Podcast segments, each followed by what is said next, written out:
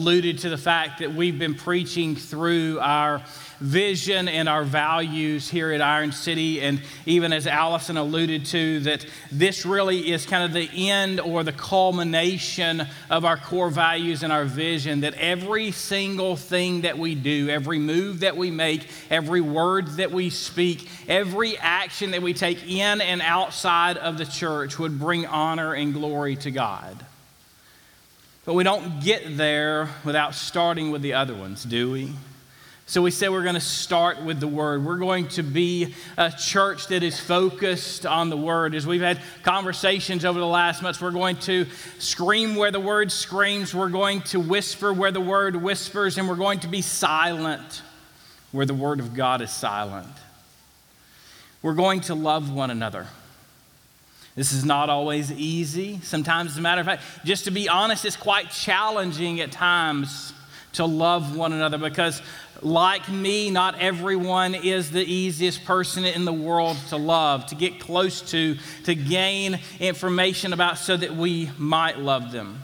And then we're, we're encouraging you and we're asking you to roll up your sleeves, really just to, to dig in and get busy. And you, each one, are valuable and are needed for the work that is taking place here at Iron City and inside the kingdom of God. And if you're not serving and working and getting busy with the task that God has called us to, we need you to start actively participating in that. And then dining with sinners if this is going to continue, then the lost world around us has to be reached, not with condemnation or not with contempt and not with ill will, but with the truth of the gospel of Jesus Christ, which is a glorious and wonderful thing that is working itself out in our day and time right now and has been since before time and will continue throughout eternity. It truly is the good news, and we're asking you to be engaged in the lives of the people around you, to enter into their lives so that they might see the gospel at work in you and they might hear the gospel explained through your speech. And as you do all of those things, we believe that you will be bringing glory to God in all things because that will encompass, it will overwhelm, it will absolutely take over every single aspect of your life, bar none. When Paul wrote the book of Ephesians, as he writes to this church in Ephesus, he understands that much like the culture that we live in today, yeah, you just thought we were going bad. We've been bad for a long time, folks. Ephesus was rampant with paganism, with idolatry, with false worship, with ungodly, unspeakable acts, things that were taking place in their temples and worship to Artemis and to others. I would not even begin to mention here in the presence of mixed company. That's what the world they were engrossed in and living in. And as Paul does the same thing to the church there at Ephesus, he, he encourages them, he urges them to give their life fully to the cause of Christ and to live every day for his glory and to bring him honor and praise. And as we walk through this text this morning, this is what I believe Paul's prayer for the Ephesian church, but also his encouragement to them that this is how you do what I'm going to put forward for you to do for the rest of the chapters. He understands that they are in the midst of turmoil. He understands that they are in the midst of battle. And he is not forgetting that everything that they are facing and everything that they are going through is brought up on them by the enemy, all because they are partakers in the glorious gospel of Jesus Christ and are attempting to live within the kingdom of God in the midst of a dying and decaying world. And Paul brings to us what I believe should be words of encouragement, words of strength. Aaron, how do I live out these core values? How do I walk through them and understand them and know them when everything in the world is coming at me, when all the fiery darts of the enemy are being hurled at me? What do I do? Well, I believe that brings us to the text. If you would stand with me as we read God's word together, Ephesians chapter 1, beginning in verse 15. Paul, inspired by the Spirit of God, writes this For this reason, because I have heard of your faith in the Lord Jesus and your love toward all the saints. I do not cease to give thanks for you, remembering you in my prayers, that the God of our Lord Jesus Christ, the Father of glory, may give you the spirit of wisdom and of revelation in the knowledge of Him, having the eyes of your hearts enlightened, that you may know what is the hope to which He has called you, what are the riches of His glorious inheritance in the saints and what is the immeasurable greatness of his power toward us who believe, according to the working of his great might that he worked in Christ when he raised him from the dead, seated him at the right hand in the heavenly places, far above all rule and authority and power and dominion, and above every name that is named, not only in this age, but also in the age to come and he put all things under his feet and gave him as head over all things to the church, which is the body, the fullness of him who fulfills all in all. May God add his blessing to the reading and the hearing of his word. You may be seated.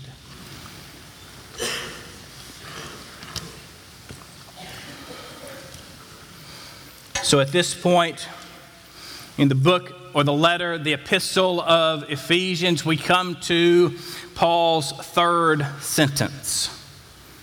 Yes, the opening remarks are one sentence, verses 3 through 14 are one sentence, and then verses 15 through 23 are one sentence. And for all of you English majors or English teachers, I'm sorry for that. it does give us fits, doesn't it? I understand Paul's problem. I don't quite grasp your issues at the moment. Cody can tell you. But he comes to this text and as he's writing to the church of Ephesus, and this really is a very encouraging letter. So, not only do you have this blessing that it, Paul is known for in the majority of his epistles, he moves also from this blessing to an encouragement and a thanksgiving for them that is much more extended than any other passage that we see Paul write as far as having this dual role here. So he's emphasizing and encouraging and strengthening the church by drawing them back. He says, for this reason. This for this reason is pointing backwards and forwards. But when we look at what it's pointing back to, you have to understand that verses 3 through 14 that do comprise the second sentence of the epistle really are just a glorious masterpiece of writing that tells us of our adoption, of our choosing, of our blessed salvation, of the forgiveness of sins, that we are an inheritance inherited people, that we have an inheritance through the gospel, that Christ has come. And picking up in verse 11, it says, In him we have attained, obtained an inheritance, having been predestined according to the purpose of him who works all things according to the counsel of his will, so that we who were first to hope in Christ might be to the praise of his glory. In him you also, when you heard the word of truth, the gospel of your salvation, and believed in him, you were sealed with the promised Holy Spirit, who is the guarantee of our inheritance until we acquire possession of it to the praise of his glory. Paul is reminding them of the beauty and the wonderful nature and the glorious aspect of their salvation that comes only through God sending His Spirit to call them to His Son, Jesus Christ, who died faithfully on the cross so that He might bring honor and glory to God, and in doing so, offered forgiveness for our sins. And when we believed in that, we were sealed with the Holy Spirit. And that beautiful promise of sealing is one that we hold on to in hope now and forever. And all of this was not done for the church of Ephesus. It was not done for the church at Iron City. It was done for the glory of God and for His church and His called out people universally for this reason.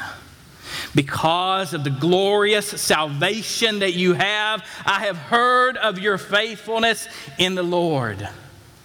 I've heard of your faith. Paul has been brought into the loop, if you will. He's been reminded of the faith of the people at Ephesus. He's been reminded of the things that they have done. He's been he's seen and he's heard the reports of what's going on there in Ephesus, and it all starts with their faith in the Lord. Their faith in who God is and what he has done through the Lord Jesus Christ. And just like Jesus, Paul understands that when we have faith in God and a love for Him that is overwhelming, that is going to be so naturally and evenly poured out to those around us. He says, I've heard of your faith in the Lord and your love toward all the saints. You see, Paul comes to this conclusion that it is through faith. And if you read much of what Paul writes in the book of Romans, he says in Romans chapter 10 that it's by faith that we, it's by the word that we come to faith. Right? And so the word we see mixed in here has brought us to the point of faith, and that faith has brought us into a love with God and a love for Jesus Christ. And that love for Him has poured out into loving those around us because it's just natural for the disciples of Jesus for the saints, that's us who have collectively believed to put our faith and trust in, in God and the work of Christ in our lives for our eternal salvation. That the that disciples of Jesus would naturally love one another. He says, I've heard of your faith in the Lord Jesus and your love for all the saints. So it's not stopping with a few. Why would we emphasize in our core values loving one another? Because Jesus does. He says, Love God with all your heart and all your mind and all your strength. Oh, and the second greatest commandment is love your neighbor as yourself. Paul says that I've heard of what you're doing and your love for God is working itself out because remember what Cody preached last week in the book of James. Paul says, I heard of your faith in the Lord. What has he heard of? He's heard of their actions, he's heard of their works, he's heard of their deeds, he's heard of the things that they are doing to bring honor and glory to God. He's heard of the manifesting of their faith in actions. And as we do that, we must pour out God's love toward all the saints. This is why we believe in a covenant commitment in membership in our church. This is why we ask those who are seeking to join in our church that we would covenant together so that we would make an outright forthright commitment to one another as saints of God. You see, he's distinguishing them from all of the other false religions that are there. He's distinguishing them, he's setting them apart from all of the other things that are happening, all of the other religions, all of the other idol worship that's going on. And he's bringing them back to their faith in God. And he's saying, as you do that, it's going to work itself out in love for the saints. That's not what's taught in all those other false religions. He's saying it's not just love for you, it's not just love for God, it's love for God that's going to pour itself out in your love for the saints. We ask that you would love one another. And then Paul demonstrates this by saying, I do not cease giving thanks for you, remembering you in my prayers. Wouldn't it be great to have the Apostle Paul praying for us? Well, as great as that would be, let me encourage you. The Spirit of God that resided in Paul is the same Spirit of God that resides in you, and resides in me. And so when we pray, we have the same Spirit interceding on our behalf at, with the Son who's sitting at the right hand of the Father. We don't need Paul to pray for us. We need you to pray for each other. We, as elders, need to be exceptionally, uh, exceedingly leading in the act of praying for you as a congregation and as saints in the body of Christ. And I believe we strive to do that. We don't just say the words, write down your prayer request so that we can pray for you so that you feel good about us. We actually give of our time and spend time interceding on your behalf before the Father. And Paul says, remembering you in my prayers, that the God of our Lord Jesus Christ, the Father of glory, may give you the spirit of wisdom. So, Paul is praying for the church at Ephesus. He's interceding on their behalf. So, he's shown for this reason, because of your works, because of your faith, because of what you've done for your neighbor, I've heard of you. I don't cease to give thanks for you. I thank God for you. Let me ask you the question when's the last time you thanked God for the congregation of believers that you sit in right now? When's the last time you thanked God for the people that have gathered together to worship God as the body of Christ at Iron City Baptist Church. You know why it reminds us of this? Because when we are taking time out of our schedules to thank God for one another, it's much more difficult to condemn one another. It's more difficult to speak ill will of one another. It's meant to encourage us and to strengthen us to glorify God in your relationships with one another as you pray and give thanks for one another. Remembering in my prayers, remembering you in my prayers. What does he remember? It's not just that we pray for you. We lift up your, we, Paul lifts up this congregation. There's a specific things. There are specific things that he wants them to know that he is praying for them about. He's remembering them before the Father so that our Lord Jesus Christ, the Father of glory, may give you the spirit of wisdom and of revelation in the knowledge of Him, having the eyes of your hearts enlightened. He says, Because of the glorious salvation that you have, the Spirit which seals you, I'm praying that the Father would enlighten you to the truth of His Word and the greatness of His kingdom. I'm praying that God the Father would give you all wisdom. Wisdom is nothing unless it is lived out. I'm, get, I'm praying that God would give you wisdom to work out, to, to live out the salvation that He has bestowed upon each one of us.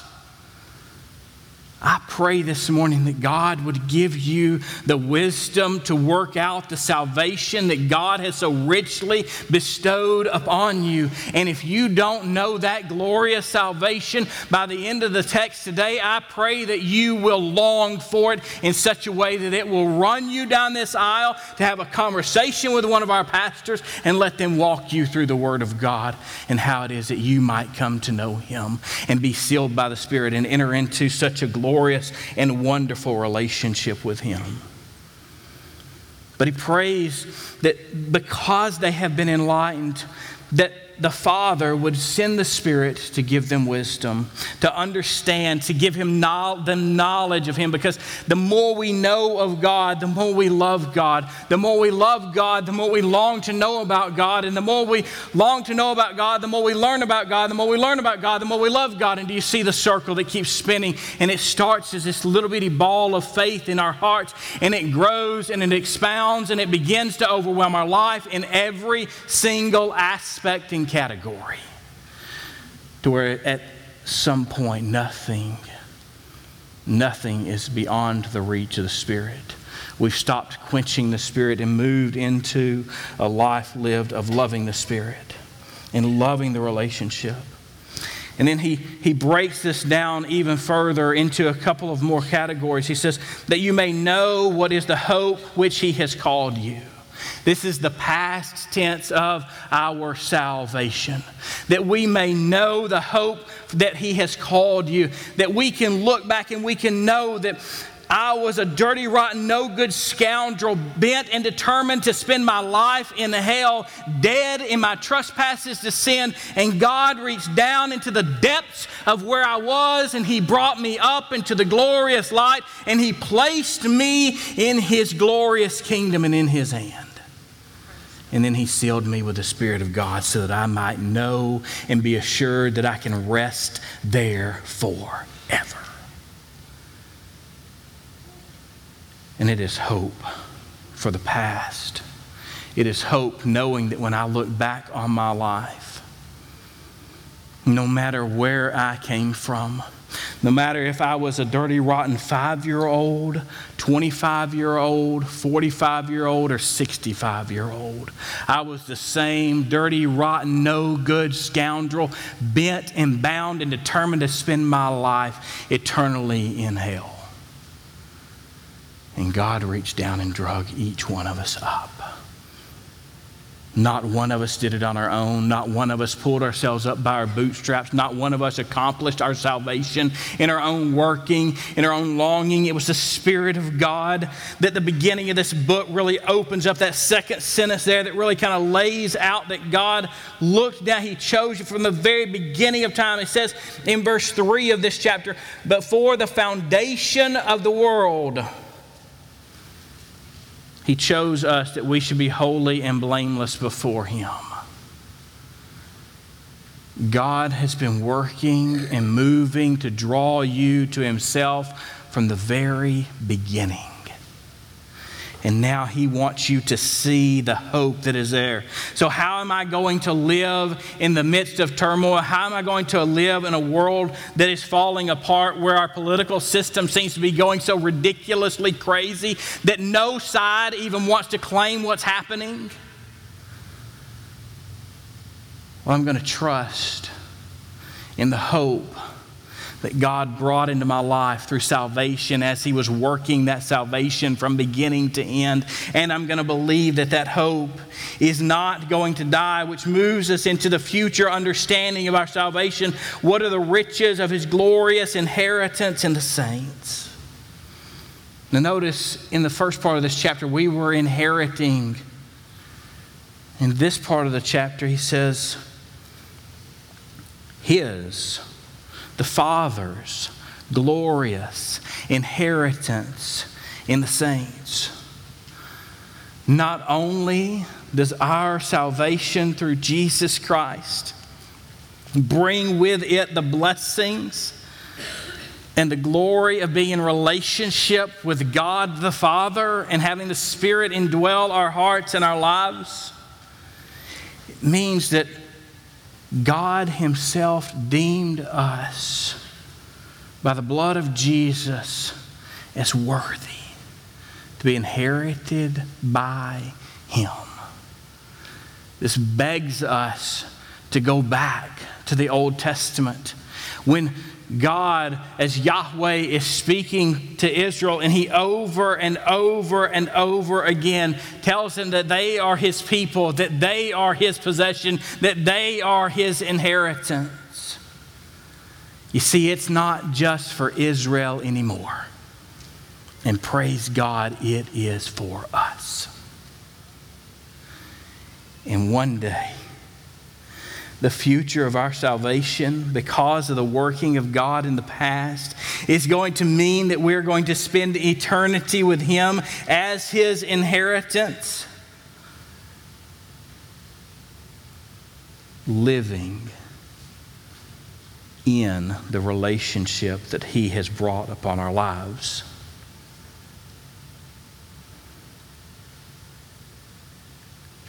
Isn't that exciting? Isn't it exciting to know what God has done for you? Isn't it exciting to know that one day what God will accomplish in your life? Bringing you into eternity with Him, living eternally in, the, in the, the fully worked out kingdom of God for eternity. What a peaceful life of bliss and excitement and worship and glory that will be, living face to face, seeing God the Father. That's going to be a glorious time. But that time's not right this second, is it? I don't know about you, but there's stuff going on in my life that's difficult to deal with on a regular basis. It's not all fun and games and roses, is it? And it's great to understand where God has brought me from and that I, He has deposited me and placed me right here and what He has done in my life. But sometimes I put the blinders on and I forget what He's done. And I know that hope is coming, but sometimes it's difficult to see that hope. It seems so far away. That tunnel is dark, and the light at the end is really dim. And that leaves me right in the midst of darkness and decay in a world that is falling apart around me. And I believe that probably many of you are right there right now. We know for a fact that right now we have loved ones here in our congregation who have just lost parents. We have those who are preparing to lose parents. We have those who are going through all kinds of things that we don't even know. We have those that are in pain on a continual basis to where they can't hardly even move and get out and socialize. We have those who are who are so longing and ready to go home to be with the Father that that's their prayer on a daily basis. Father, take me home. That's the reality of this world and the reality of the life that we have. But in verse 19, in Paul's prayer, he offers some encouragement to the church at Ephesus. He says this because that same encouragement is going to come to you and to I. He says, And what is the immeasurable greatness of his power toward us who believe according to the working of his great might that he worked in Christ Jesus? You see, verse 19 really is kind of one of those odd verses in, in the Greek that he, he really just kind of seems to be so much moving and striving and trying to make a point that he just kind of piles on these words to make us understand that there is power and there is might and there is glory and there is strength and there is something that's going to absolutely overcome everything in God through the salvation that he has already brought into our lives.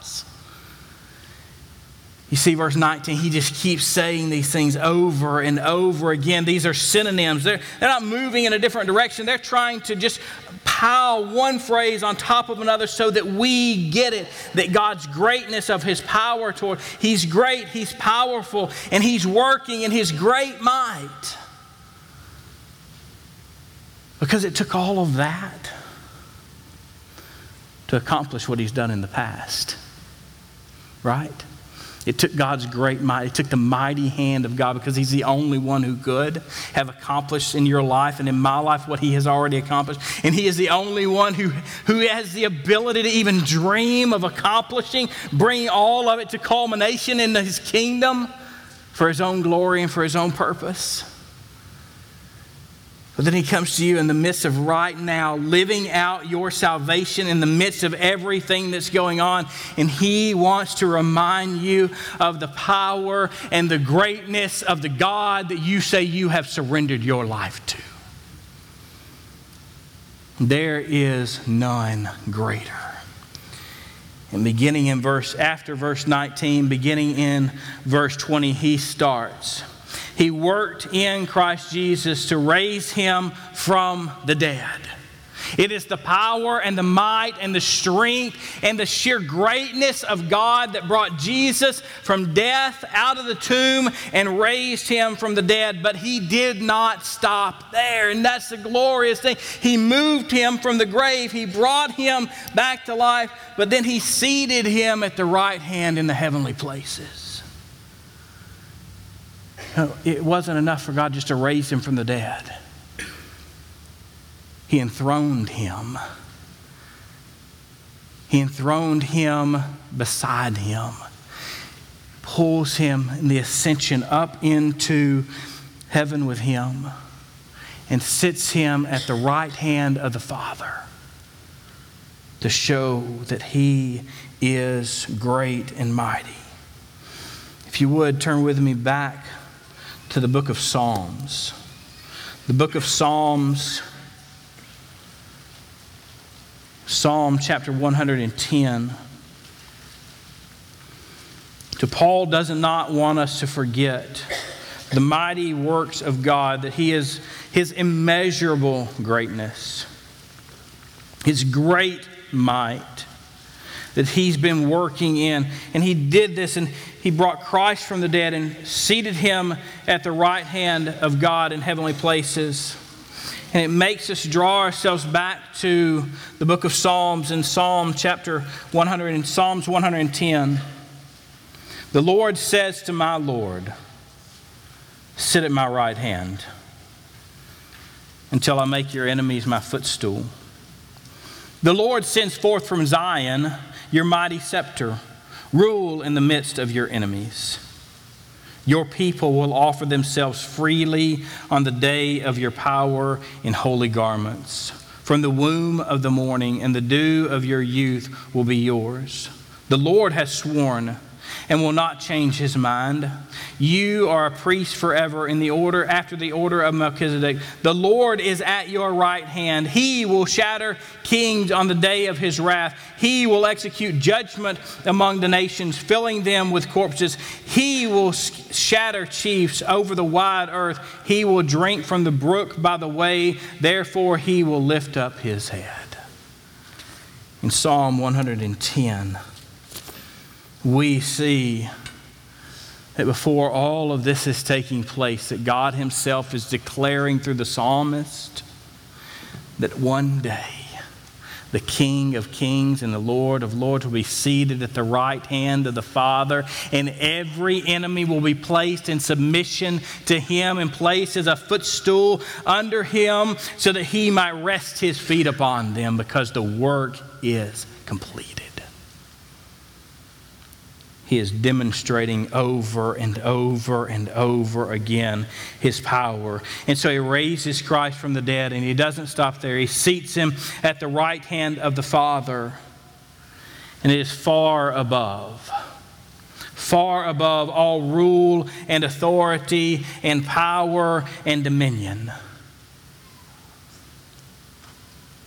When we've talked about spiritual warfare, over the last several weeks. We want you to understand the reality of the battle that is raging all around you.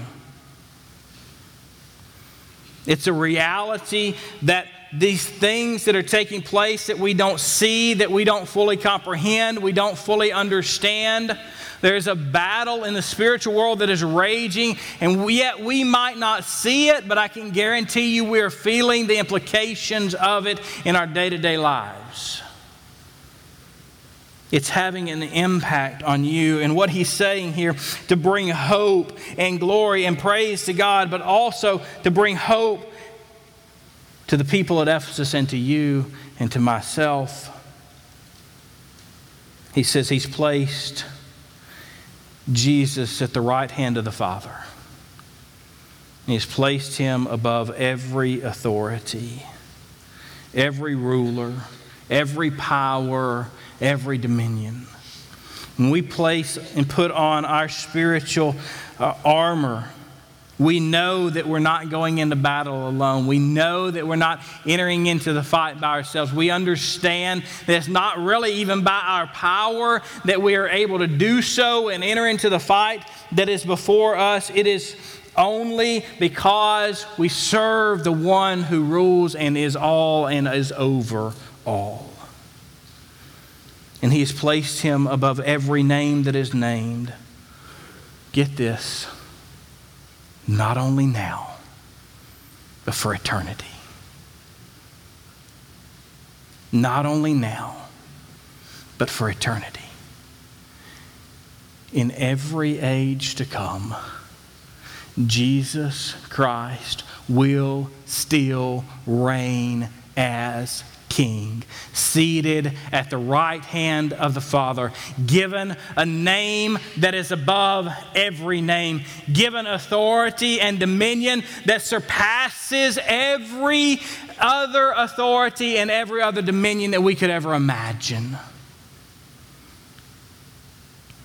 You know, it goes back to Matthew chapter 28 when he calls his disciples right before he is ascended into heaven to sit at the right hand of the Father, he says, All authority has been given unto me.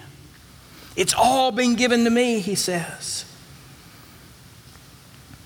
And he will put all things under his feet. And he gave him his head over all things. Now, do you see the magnificent picture of Christ that is brought out in these passages? Do you see how he's uplifting Christ as he's raised from the dead, as he's seated at the right hand, as he's given power, as he's given a name, as he's placed his head over everything? Everything is pointing to the glory and the greatness of Jesus. We don't want you to leave here today without understanding that Jesus is greater than anything and everything that is going on in your life, anything and everything that has gone on in your life, and anything and everything that will go on in your life. And if you even want to come close to having the ability to deal with and overcome what this life throws at you, the only way to do that is through faith in Him. As He calls and His Spirit moves, surrendering your life to Him. Because what the scriptures is going to tell us is that He's already in charge of everything. Now it's time for us to submit. It's time for us to give our lives to Him. It's time for those of us who've been waiting on the sidelines to join in on the fight. Because you see, not only is He the head of all of those things, He's also the head of the church. Know, that's where He goes next. He's the head of the church, which is the body the body of Christ. Christ is the head of the church. Christ is the one who controls the church. Christ is the one who should be leading the church. Christ is the one who is in charge of the church. Christ is the one who brings authority and sovereignty into the church.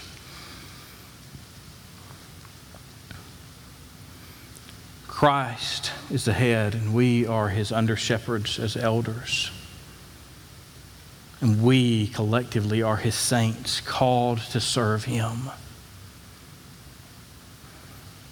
But he is the head over the church. If that's the case, if Christ is head of the church, then should his church not look like him? Should his church not in everything she does point toward him?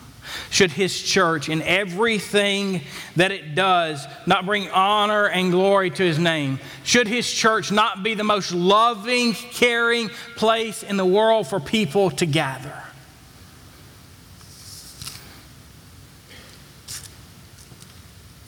And in his church, shouldn't we, as saints of God, as disciples of Jesus Christ, understand? That what he is head over is the church and that we are the church. Not only is Christ head corporately of us, Universal Church, corporately as us, Iron City Baptist Church, the expression of the Universal Church in the local community. But He is head over us individually as we come together as the body of Christ to make up the church church.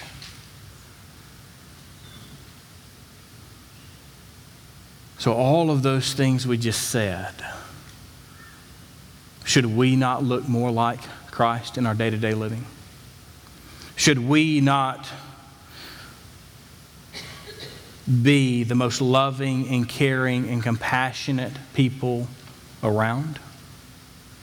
Should we not be the one that everyone wants to engage with? Should we not be the ones that are actively seeking to pour out God's love to the world around us? You are the body of Christ. That means that you're needed. Just get the analogy, just get the illustration that he's pointing to here. As we've come together as the body of Christ, every part is needed. If you don't have to have, if you don't need your appendages, if you don't need your organs, if you don't need all of the parts of your body to properly function in the world around you,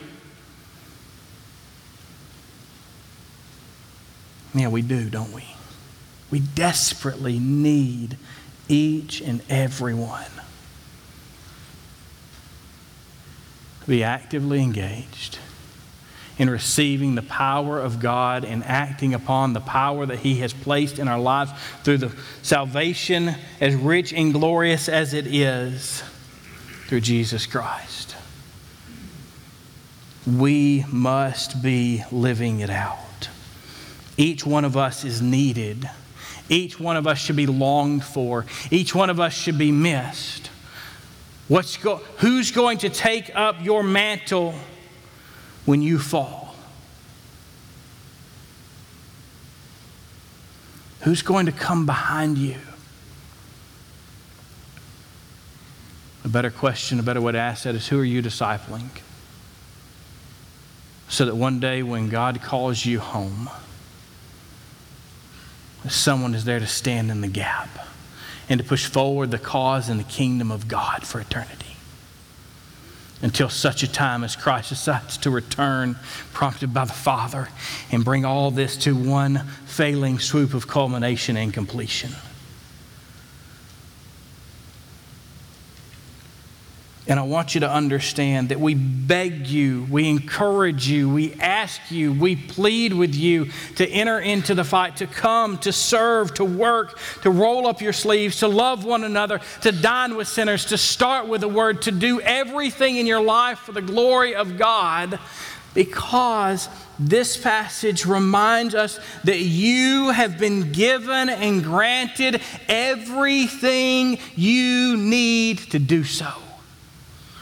You have been entrusted with the Spirit of God that has sealed you and brought you to life. And because of that, the power that resides in Him is also the power that resides in you because the church is the body of Christ, but also it is the fullness of Him that fills all in all. The church has the power of Christ to accomplish the task that God has given it in the world today.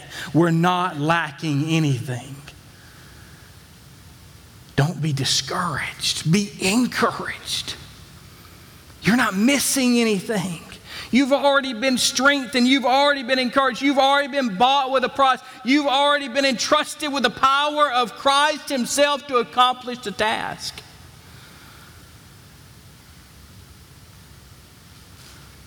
But Iron City Baptist Church needs you. The kingdom needs you. In one aspect, I'm speaking here to those who are members of this local body of Christ. We do take membership as a significant issue. We need you to serve with us. If you're not faithfully serving somewhere in this congregation, we desperately need you to. Because you're a part of the body, and if you're not serving in the body, it means whatever your responsibility is, somebody's having to pick up the slack. You know, when my back hurts because there's a problem, the rest of my body hurts. When my right hand won't do what it's supposed to do, my left hand gets really tired.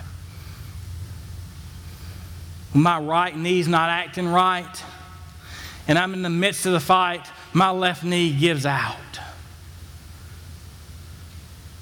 We desperately need each one of you. And let me be even more clear you desperately need us. Because if, if we believe that these are scriptural mandates and you're not doing them, that's sin. And your private sin impacts this body, no matter what it is. If you're a member of this church, your private sin is impacting this body of Christ.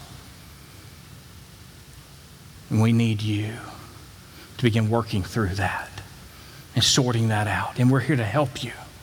Matter of fact, today, as I see the Lord's table set before us, there's no better day than today than to come back to the body and repent and move forward in service to the kingdom of God forever.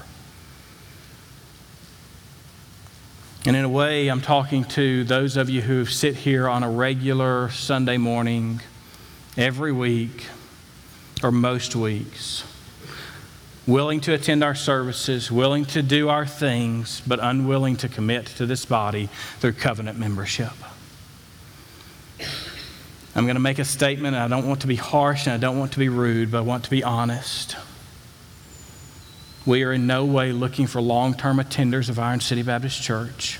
We're looking for covenant members who will faithfully serve beside us because there's too much at stake. The battle is raging, and we don't need onlookers, we need workers. We don't need people watching the battle, we need soldiers to engage the battle.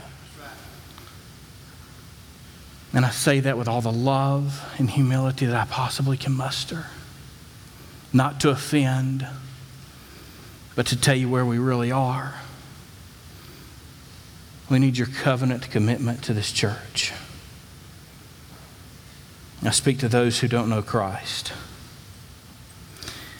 If you want to experience the power of God in your life, then you must faithfully surrender your life to Him through faith in Christ counting the cost that it's going to cost you everything and it's going to dramatically challenge and change everything you have and everything that you are.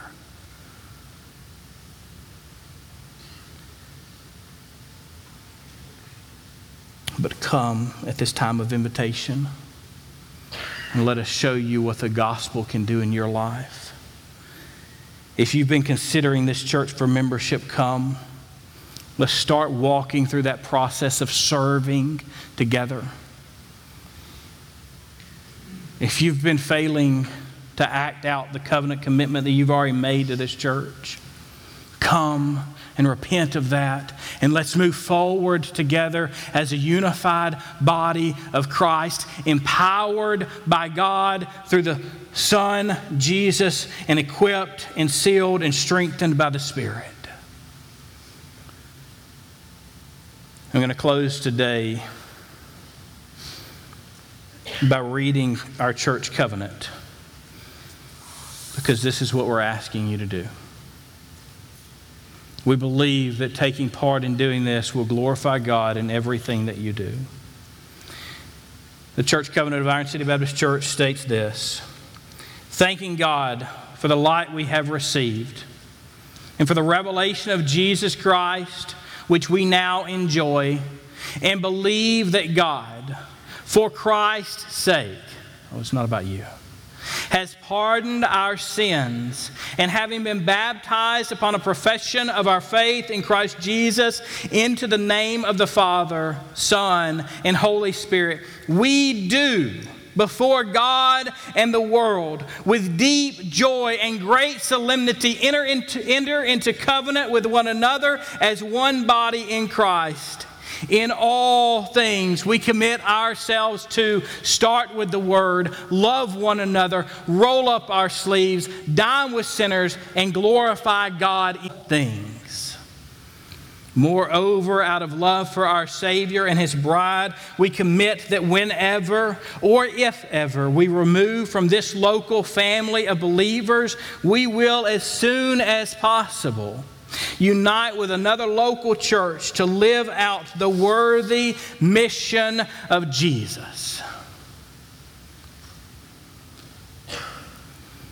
Will you covenant together with us? Let us pray. Father, we come before you this morning.